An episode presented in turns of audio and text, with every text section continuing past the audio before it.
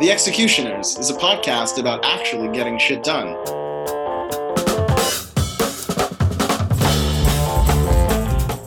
On this episode of The Executioners, we talk with Ben Hunt, who's the creator of a great publication called Epsilon Theory, and also the inspiration behind Second Foundation Partners.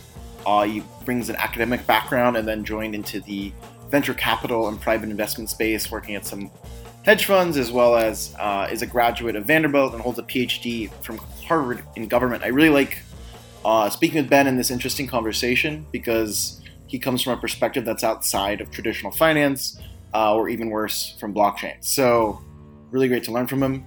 Uh, there'll be some legal jargon now, and then we'll start the episode. Thanks. Alexander Blum is the CEO of Atomic Capital. All opinions expressed by Alex or his guests on this podcast are solely their opinions and do not reflect the opinions of Atomic Capital.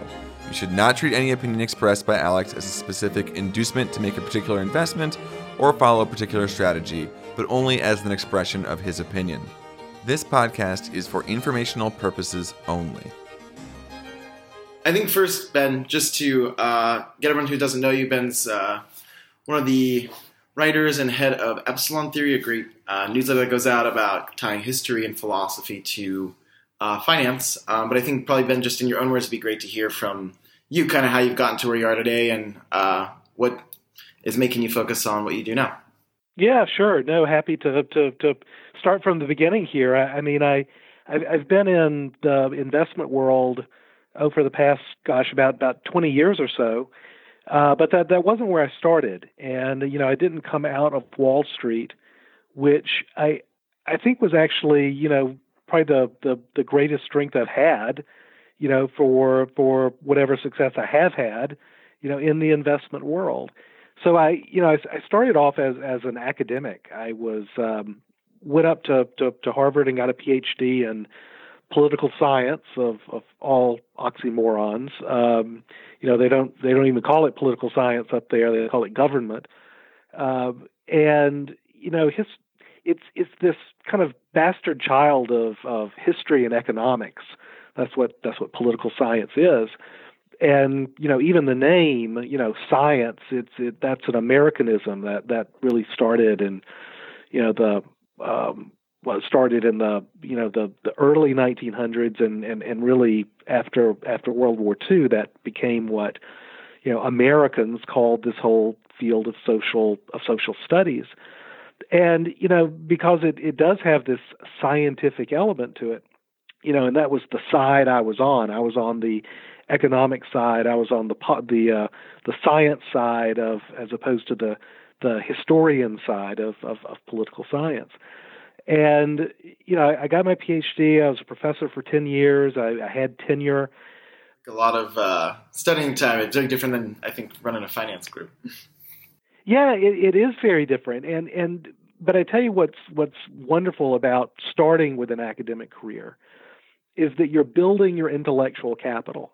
You know, it's this is this is something that uh, that, that Henry Kissinger used to say, which was that you know all the time he spent in academia he was building his intellectual capital, and then as soon as he went to Washington, he was spending it.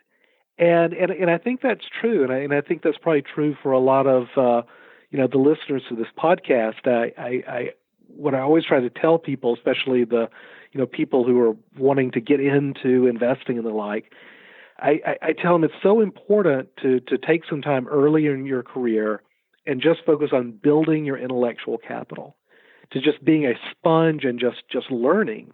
You know there'll there'll be plenty of time for you to have your own opinions and your own voice and and to um, you know to spend that intellectual capital later. But it's it's it's so hard to grow your intellectual capital later in life. It's like uh you know it's like going on a diet right? It's it's it's, it's easy to lose some weight when you're young. Uh it's really hard when you get older it's the same with, with, with building your intellectual capital. It's uh, it's easy to build when you're young, and it's a lot harder when you get old. What do you mean when you say intellectual capital? What does that really mean to you? It literally means reading. It means uh, studying with with other people. It means it, it it means not trying to impose your own ideas about how the world works, but to to just be a sponge and just to absorb vociferously right? I, I mean, it, it it is something, and you'll see this from a lot of people. You know, Warren Buffett and Charlie Munger are always talking about how much they read. You know, even at, at their advanced ages and and you know god bless them and, and good for them and it's true I, th- I think that, that continuing to read and absorb material is so important but gosh as you get older it's just it's, it's just so much it's so much harder it, it it really is a matter of building out your toolkits uh, i mean it's a it's a toolkit not just of learning the maths uh, you know as they as they say you know in in the uk but it, but it's also a matter of, of, of reading the histories. It really is a matter of of of learning and uh, building that, that that core canon of knowledge just as widely and powerfully as you can. Gotcha. So you built up this canon for a while in academia, and then why did how did something change? Well, the, the, the problem for me was that I always had the entrepreneurial bug, and and you know if anybody shares that affliction, you know it is a bug. It's not a feature, right? It's it's something you're you're born with, and you just can't help yourself but to to to, to think as an entrepreneur. Alex, I I know you've got that same bug. But working for other people or listening. Exactly, exactly. Now, you know, on, the, on one respect, academia is a is a great career for for people like us because there's nobody who tells you what you have to work on right? You can you can spend all day reading on a subject and working on something and the like but the the problem with academia of course is that the you know the let's call it the financial rewards are are are are, are pretty darn minuscule. So uh you know I always had the entrepreneurial bug i had started a, a a tech company when i was in grad school started another one when i was you know first started teaching and finally left academia because I had a, an opportunity to, uh, to, to to start a uh, a software company. What was it doing?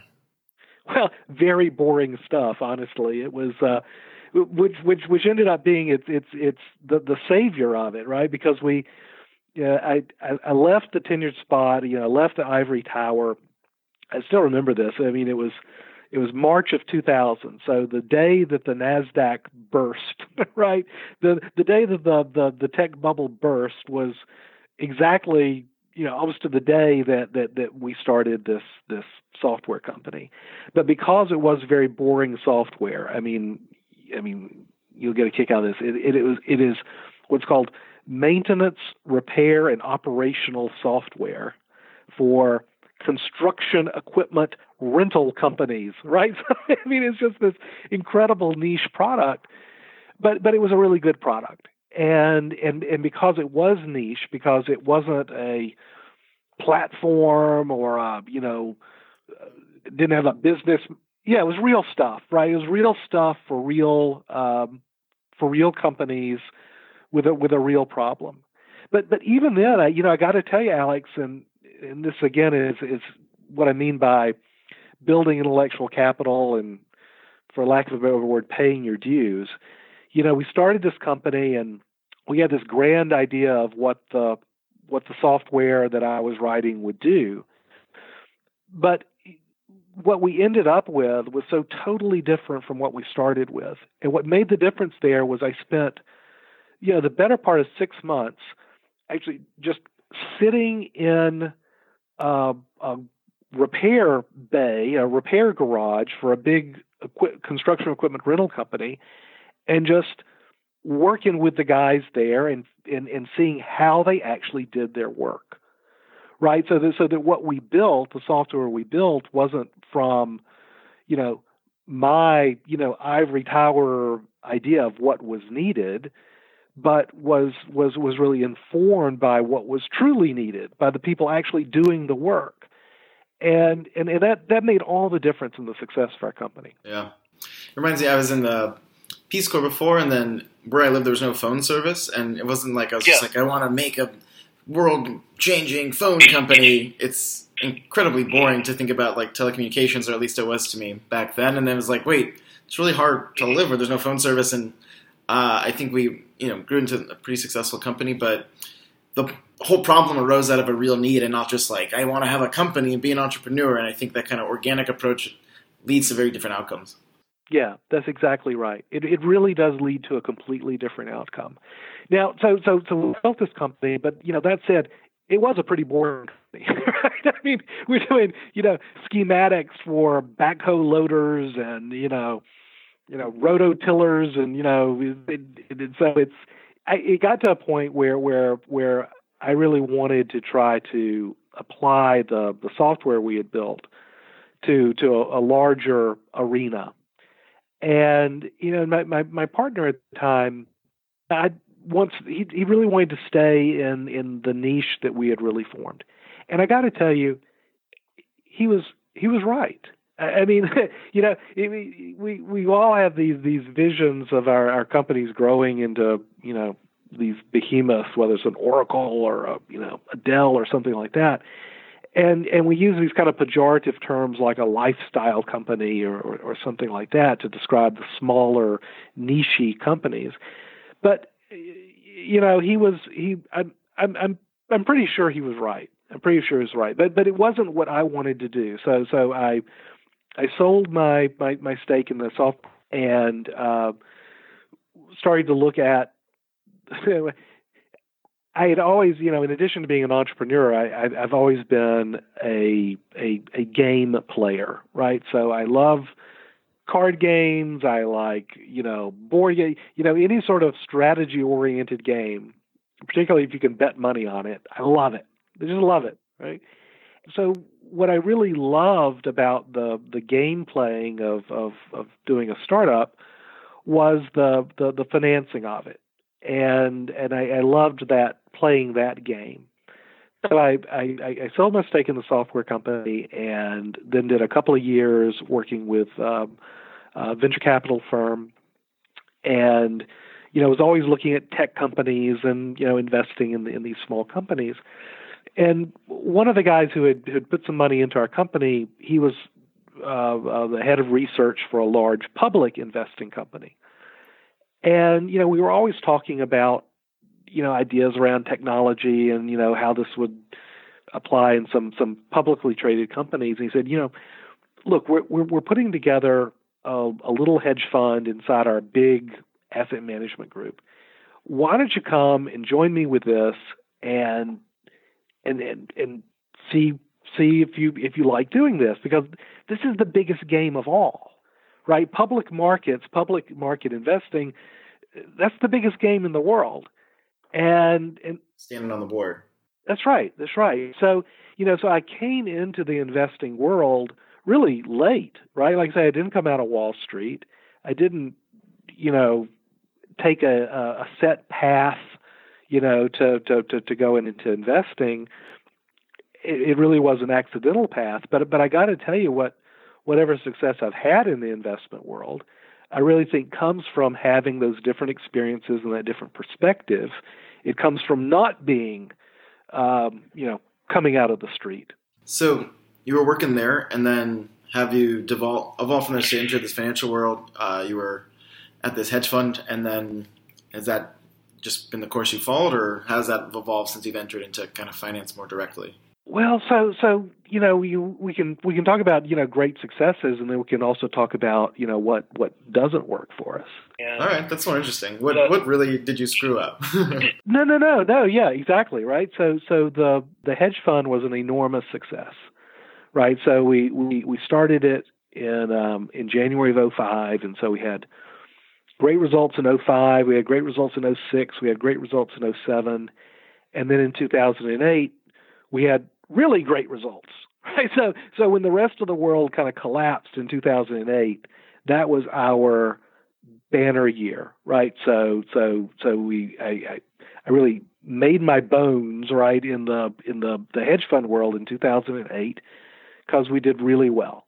Yeah, and by really well I mean we were up 20 something percent, you know, net of everything. And just out of and, curiosity, like what kind of strategy were you trading that well, well, so so we're we're long short. We're long short equity, right? But but this is what I mean about having a different perspective for not coming out of Wall Street can be so valuable today. I think it's I think it's imperative today, right? If you just kind of go through the typical path into investing, you you are immersed you're immersed in the buy buy buy mentality you you you don't learn i'll call it non wall street languages. By that i mean you don't learn econometrics right? You you you don't you think like linear regression is like some some magical spell as opposed to being like you know the first thing you learn right? And, and it and it's it's not enough. It's not enough to to just do these kind of well I call kind of naive inductive you know analytical approaches but but that's like the state of the art and so where that where it plays out is that if you don't have other perspectives and other toolkits and a broader um, body of intellectual capital that you can bring to bear. If all you've known is Wall Street and that world, then you get sucked into the buy, buy, buy stories that are are just what Wall Street is made out of. You you start to believe them in your heart of hearts, and of course in 05, 06, 07, and into 08, the big buy buy buy story was around mortgage backed securities. And and and what what we were able to do in the hedge fund is to step back a little bit and say, you know what? I can actually read the language that Moody's and Standard and Poor's writes in. You know, I, I understand what a Gaussian copula is, and I and I understand that this entire edifice, this ten trillion dollar edifice of mortgage-backed securities, is in reality based on one assumption. It's like an inverted pyramid that that this massive pyramid that's that's turned upside down and rests on a single point. And that single point is this. It is impossible to have a nationwide decline in home prices. That's it. That's that's the assumption that all of it was based on. And if that assumption were violated, if if you did have a nationwide decline in home prices in the United States, the entire the entire pyramid comes tumbling down. Mm. All of it. So so it was that simple recognition, being able to read the language of structured securities and then understand, well, how is that built into the business models of these these companies, right, who do typically financial companies, that's what we did. And, and it is kind of recognizing that and being able to bring some new information. That's the only thing that drives alpha, you know, outperformance in public markets. Do you have some sort of special or private information? I'm not talking about insider information. I'm not talking about getting tipped off by management. I'm talking about do you bring something that is not widely distributed and disseminated within the Wall Street community? That's what you need to succeed. When you say information, almost maybe another word is just a, a different filter to the to the system as well. Yeah, yeah. I mean, I mean, it's it's it's it's the, it's the old gamblers. The gamblers like to talk about it. You've got to have two things. You've got to know the odds, and you've got to have an edge. And and and it is always edge and odds. Always edge and odds. So you you you you got to know the odds, get fair odds, and then have an edge. That's how you succeed in Wall Street.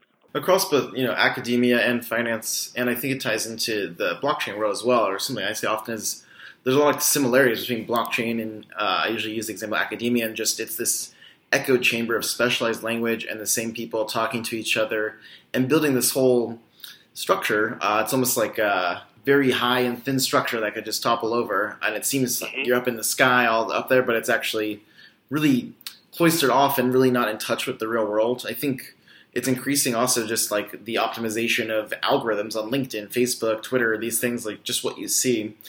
What you seem to be saying is you come from an outside perspective and enter into that system, and then you're able to see things back out in the real world. I wonder also if you have thoughts about how do I like say I've been working in finance my whole career, um, which thank God I haven't. But the uh, point being, how do I say I'm there? How do I go out and see something else? Well, it's not easy, and and and and but but fortunately, fortunately, it it it, it it's possible, and and that's because it's a big world out there, right? And and so it's it's what's what's necessary, I think, is to keep looking for I'll say new paths or new opportunities for you to apply your experiences into some place new. Right? So so you know, you can build intellectual capital and a lot of knowledge, as I say, in you know investment banking, right? And and and I find that the most success then is to to apply what you've you've learned there into a um, you know a different field like you know private equity or or or or you know early stage investing or the like, right? But it's always this but it's always this sort of hybrid experience where you're able to bring what you've learned and absorbed from one area into a new area, that's where you make a difference, right? That that it's it's always that marriage of two things that haven't been married very well before that can make what you add very special. You know, it's interesting when you're talking about moving from academia to finance. That, like we're saying here, like bringing that outside perspective plays a big role in getting some kind of edge over uh, essentially your competitors. But at the same time, you know, I, I, also hear you saying you need to accrue information, uh, like you were saying. You know, perhaps people earlier in their careers should build up that intellectual capital, go to school, do things in more academic or more kind of theoretical places, reading, learning, and then move that into kind of application.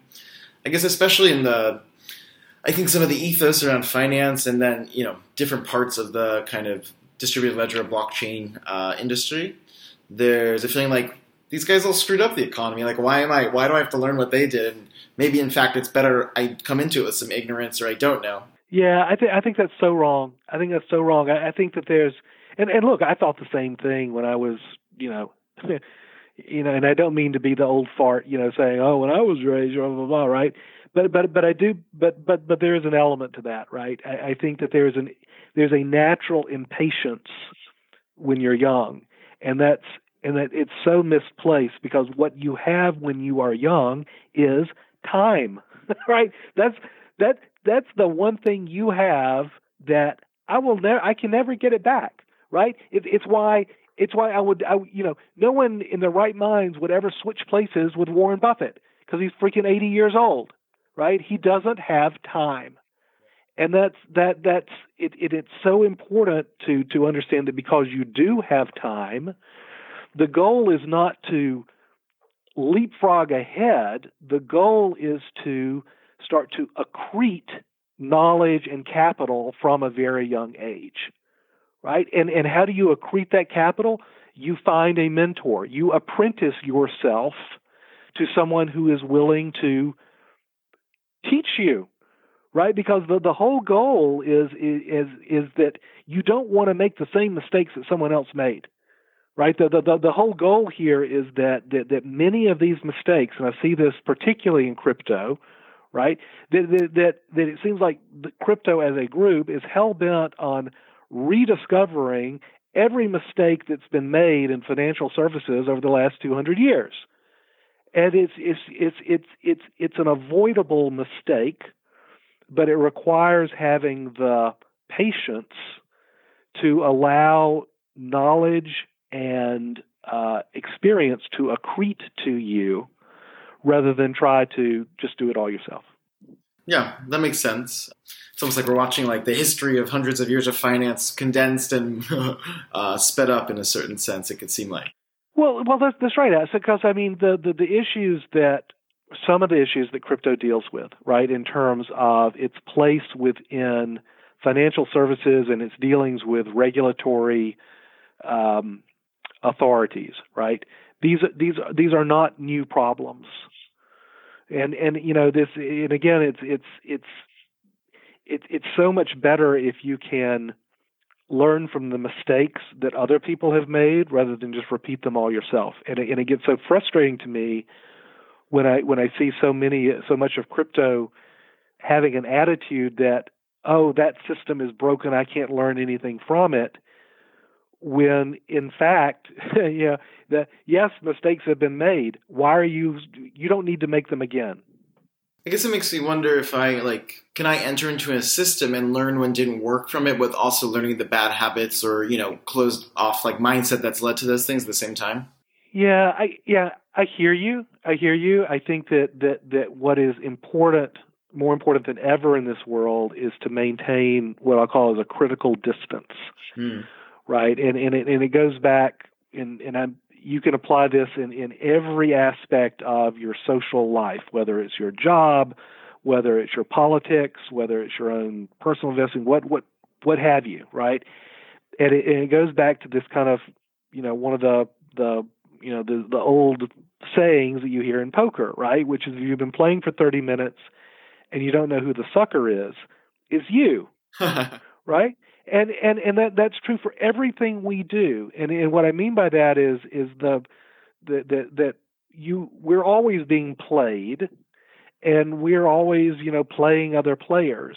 The important thing is to maintain that critical distance and and and to understand that there is a that there's a history and a past to whatever institution you're involved with right and to to not go work for Enron and Jeff Skilling and say oh my god this you know what he's doing is so incredible I'm going to embrace it and you end up in prison right or that you you know you work for you know countrywide and you know you say oh wow this is the only way that we can you know engage in you know selling selling mortgages, then you end up, you know, bankrupting everything.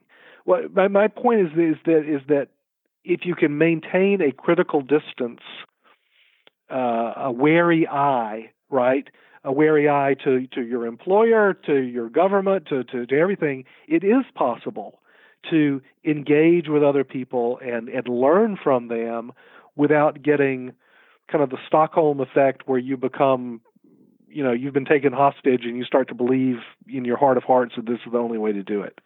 Kind of reminds me uh you know do you know who adam robinson is another kind of i think similar kind of outside thinker that entered into finance um he talks a lot also about i think there's something about that perspective where it's like this is a game where you're not like emotionally intertwined or sort of lost in the experience whereas at the same time you're learning there's a sort of delight in it rather than working or doing labor uh, and even just I'm noticing even when you talk about that critical distance, even just the word play itself is sort of imbued with that sort of distance itself.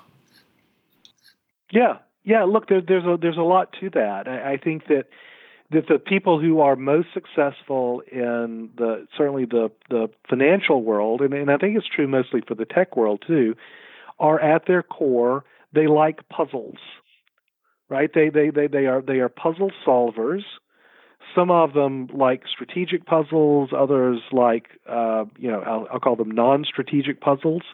But, but but but but there is that sort of, of, of common denominator, that sort of common thread, and, and what you have with puzzle solvers is the the the ability, the attribute of stepping back, of creating that distance, and thinking of whatever it is you're engaging in here as that puzzle, where the goal is to solve it, right? Not to and, and there is a delight in solving a puzzle for sure. Yeah, it's almost like the ability to be, you know, in a system, but also say, hey, I am in a structure and in a system, rather than looking at you know the decorations on it in order to get kind of clearer perspective.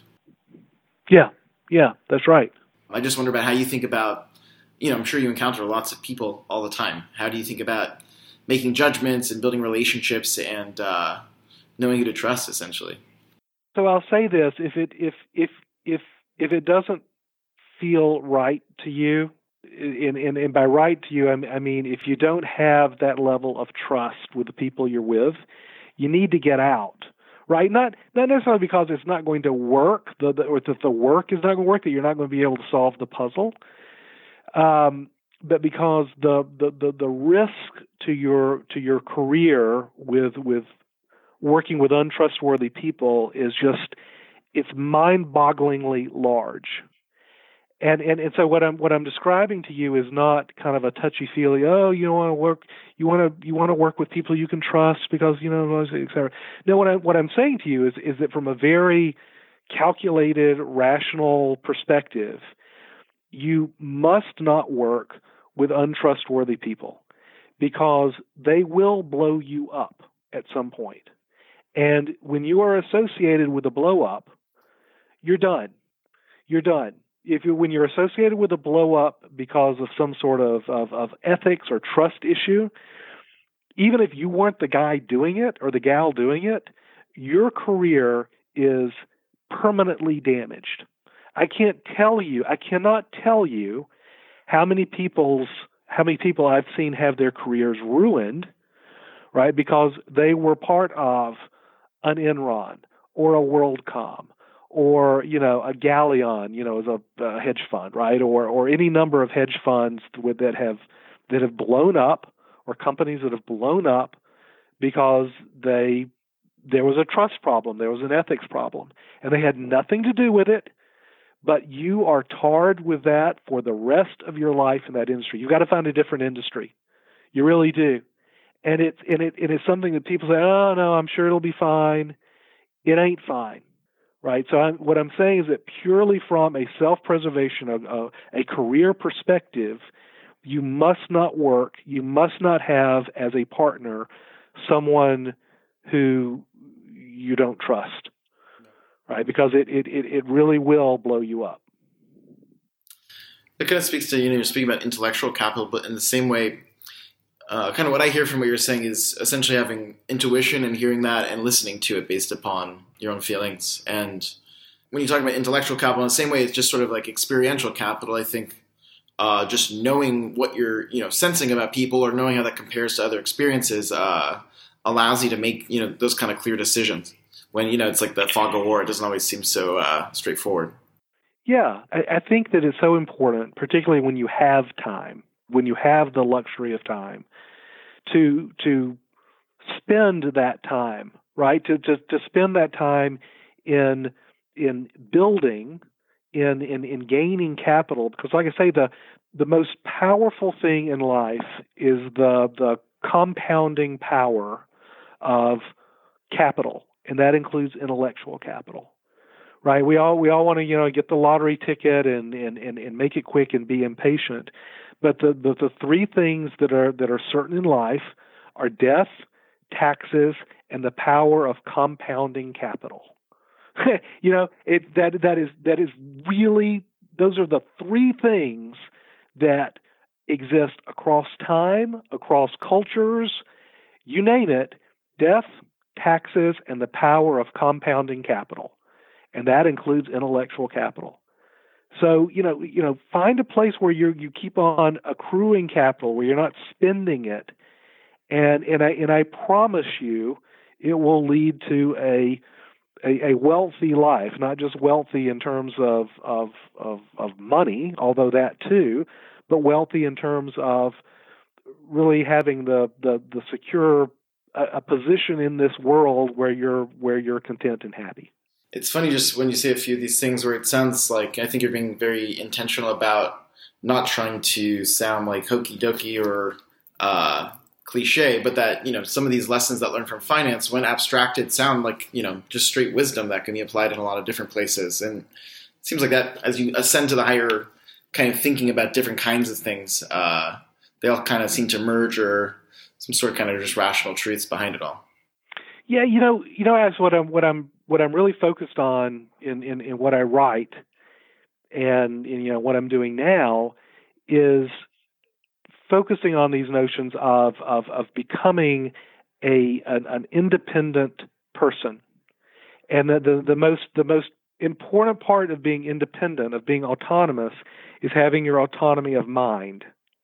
Right? That, that you are not uh, that you that, that that you are not the prisoner of someone else's actions or someone else's beliefs right? And and and to achieve that autonomy to achieve that freedom right it, I, I think it's so important for you to do and, and i think the only way to do it is is to build that that intellectual capital and compound it over time.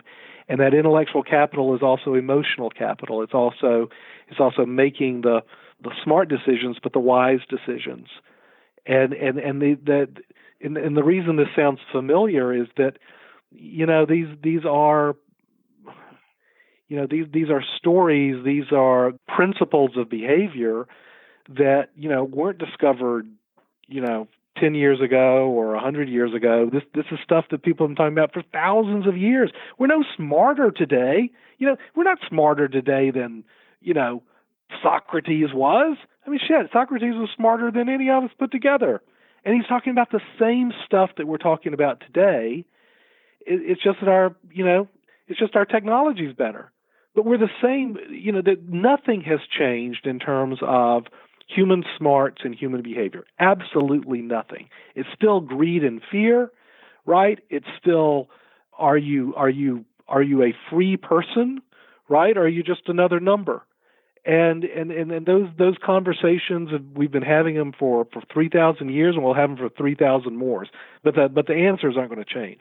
When you speak about autonomy of mind, you know one thing I was thinking about before when we were talking about playing games as well was that you know one circumstance where it's very difficult to really have freedom of mind is when you have no money, right? Which is ironic because what you need yep. is money in order to think clearly to get money sometimes. But I think that you know from living abroad in you know really rural places, for example, that it's literally like if you don't know how you're going to feed yourself tomorrow or you don't know how to pay rent this month, you know, you literally I don't think can think in a way. And I, I I mean it as it's unfair or it seems like structurally wrong, but you can't think clearly. Like you can't think about planning and things like that. Not because you're incapable or unintelligent, but because I'm just really busy trying to get fed today, or trying to make, make rent this month. Is I think the more kind of first world uh, example.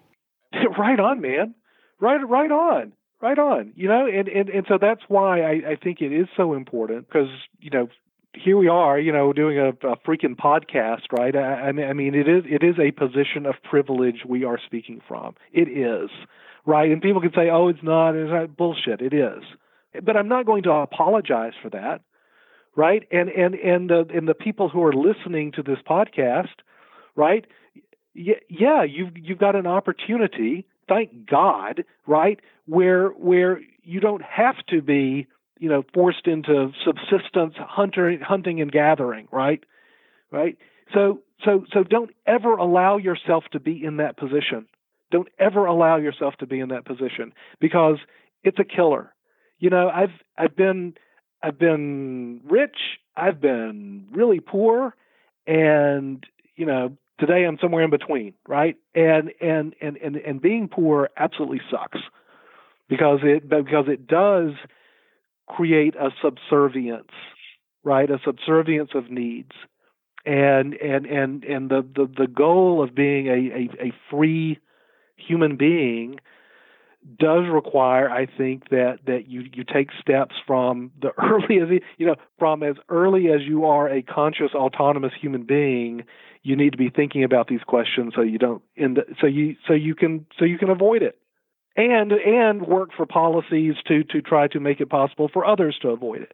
Sometimes I think about okay, so I'm in a privileged position. I'm on the podcasting uh, level of society, I guess. Um, you know, are the existing ways that things function? Uh, is that just inherent to human nature, or is that some kind of structural features within either capital markets, politics, uh, or other kinds of systems that could be understood and rearranged? And I wonder, I mean, even to you, like is that even a reasonable thing to be pursuing, or is it you know some other kind of thing that is worth focusing on better? Absolutely, is a reasonable thing to pursue, to pursue. But but here's what I believe with all my heart: that it is a mistake to try to pursue that with a top-down approach in a mass society. Mm. Let me back up a second. I, th- I think the, the the person who changed modern history probably the most is Napoleon. Not because of you know battlefield this or battlefield that, right? But because of what he did domestically in France. And what Napoleon did was he invented the draft. He he invented it, right? The the draft, right? Making big armies of you know 200,000 people. It that that idea did not exist. Yeah. Right before Napoleon, right? Let's call it a draft, and we'll get. right, right, right, right and and the, this notion of the draft and the notion of using, you know, uh, drafting on the basis of citizens, right? So it's not like going out and and you know, what they used to call you know the the press, right? It's it's it's not trying you know you know basically enslaving people to be your soldiers. No, we're talking about citizens, and saying no, no, it is your duty, right, to come and fight a freaking war for your country right? So so so it's all tied up in this notion of nationalism. It's all tied up in this notion of mass society and industrialization. And and, and what I would say to you is that trying to reshape or reform a society to make it more egalitarian, right? To make it more preserving of individual liberties, which includes having, you know, enough to eat and uh, enough to, you know, shelter and, and all like that. Absolutely includes all of that. The the reshaping of society of mass society from the top down is something that's very attractive to people. Oh, I'm going to, you know, join this political party, and so so so I will be able to get my people elected or or put together and enforce. And so from the top down, I'm going to impose that. I think that always ends in tears and, and, and makes the situation worse. What I think is possible, what is absolutely possible, is to work for this from the bottoms up through a social movement as opposed to a political party, right? To do it in a local community, to change literally the hearts and minds of the people around you and that you work with, as opposed to doing it from on high and imperiously from a top down approach. So, to, you know, there's a long winded answer to your question. Should one try to reshape and reform society in a more uh, egalitarian and uh, you know freedom supporting way? Absolutely. Should you do it by you know a political party and from some top down imposition? No. You should you do it from a bottoms up forming a movement? Absolutely. All right.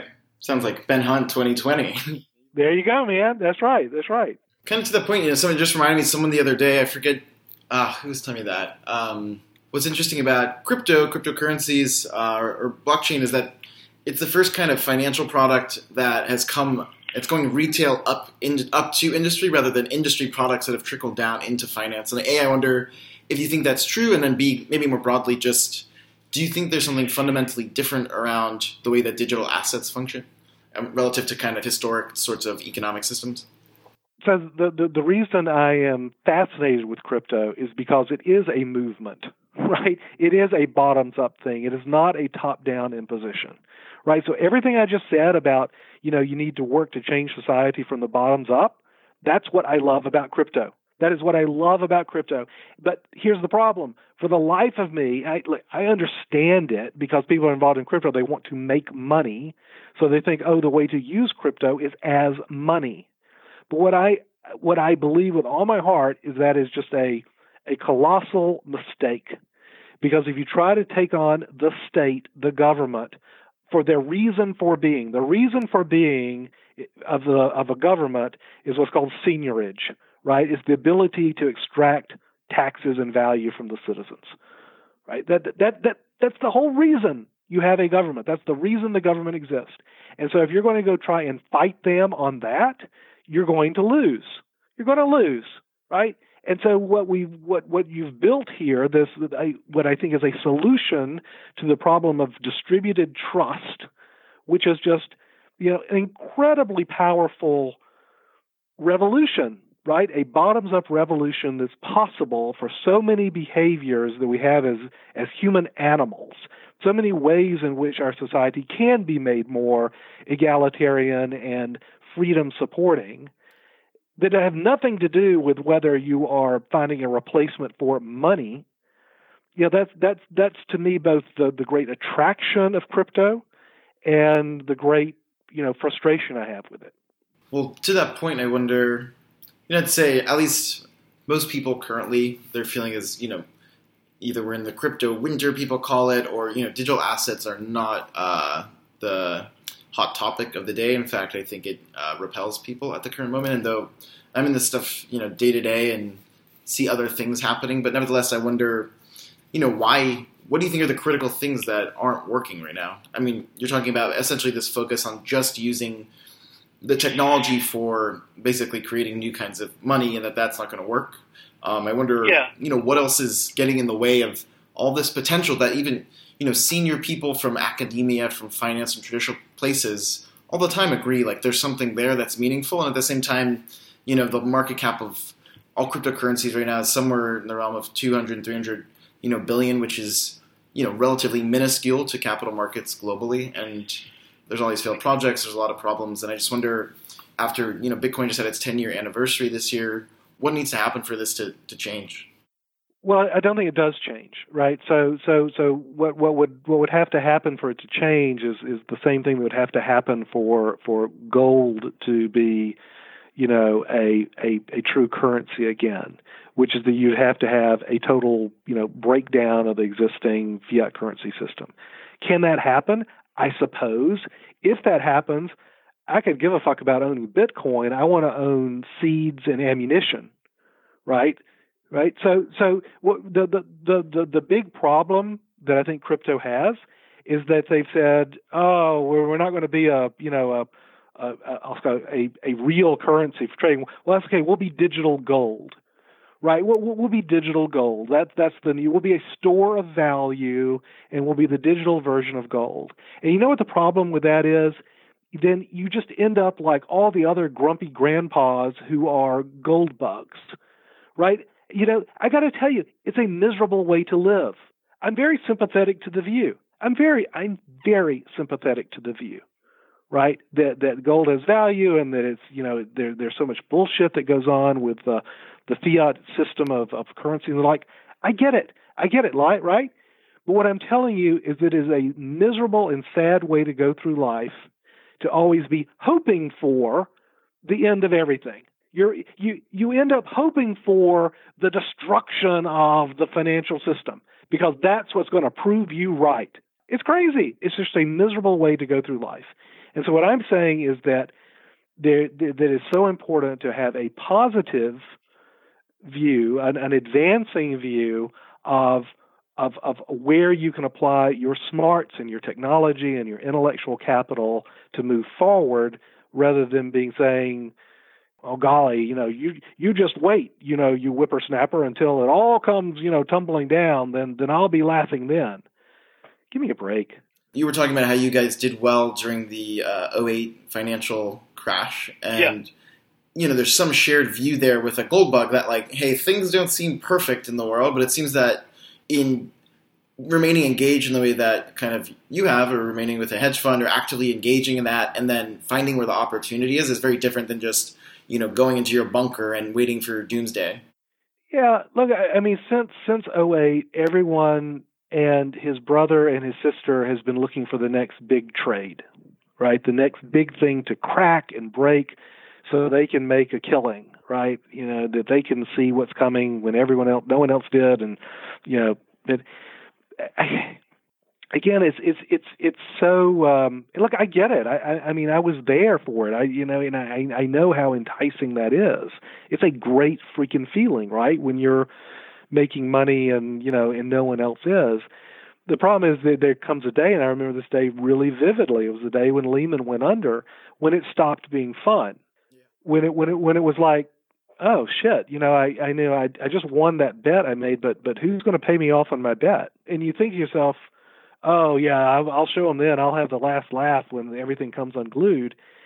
You know what? When when things really do become unglued, or when it looks like things can become seriously and permanently broken, it it ain't fun anymore. I'll I'll promise you that. It's no fun anymore.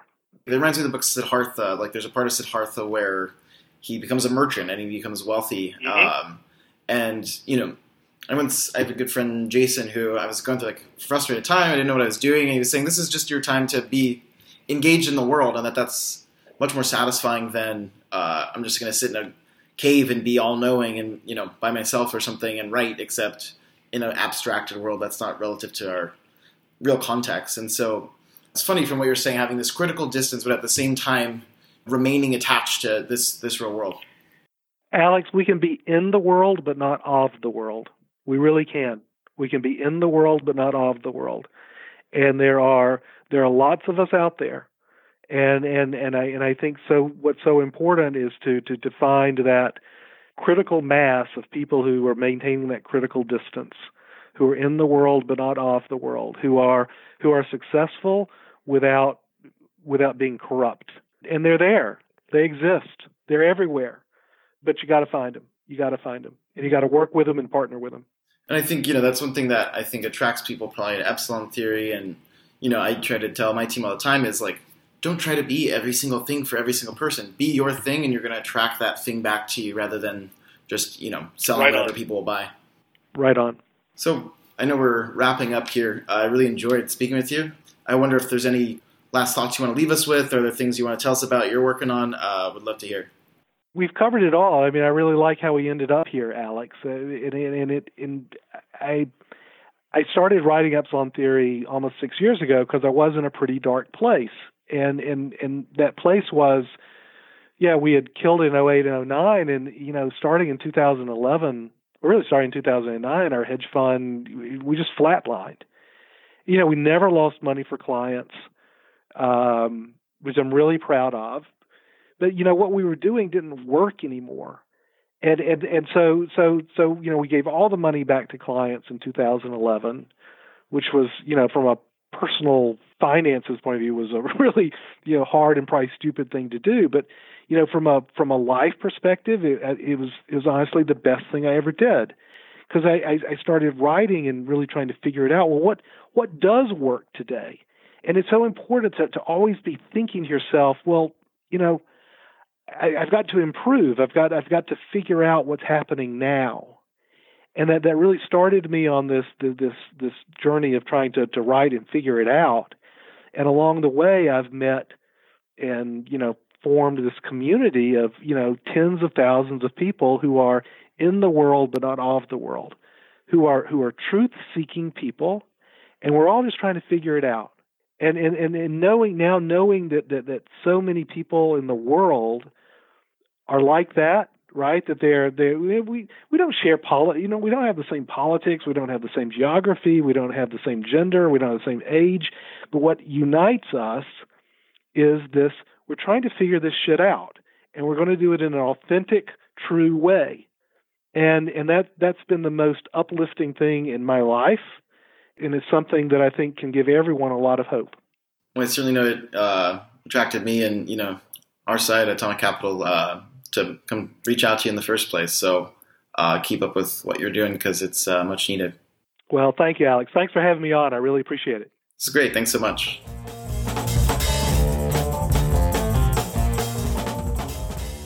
So overall, what I took from the conversation with Ben was how nice it is to speak with someone who's open minded and holds their own opinions, but also is clearly listening and thinking about things as they go. I think it's a difficult balance often. You know, I think Ben comes from a background in academics and traditional finance, um, and though I've worked in some traditional finance as well as despise academia, I still really enjoyed speaking with him. I think that, especially being uh, of a different generation, there's much to learn from Ben, and I think that, especially in the blockchain space or capital market space, people are very ambitious around, oh, we're going to rechange everything, and realizing that there's a process and that people have come before trying to do this uh, is certainly humbling and also helps me to think about uh, what these people have to say. I really enjoyed his thinking about coming from a bottom up approach to systems change, whereas I think it's easy to think in the abstract and then do nothing, but how do you start from a concrete example and expand what's working into other places and influence in that way? Um, I also liked the aspect of death taxes and compounding interest. Um, words to live by.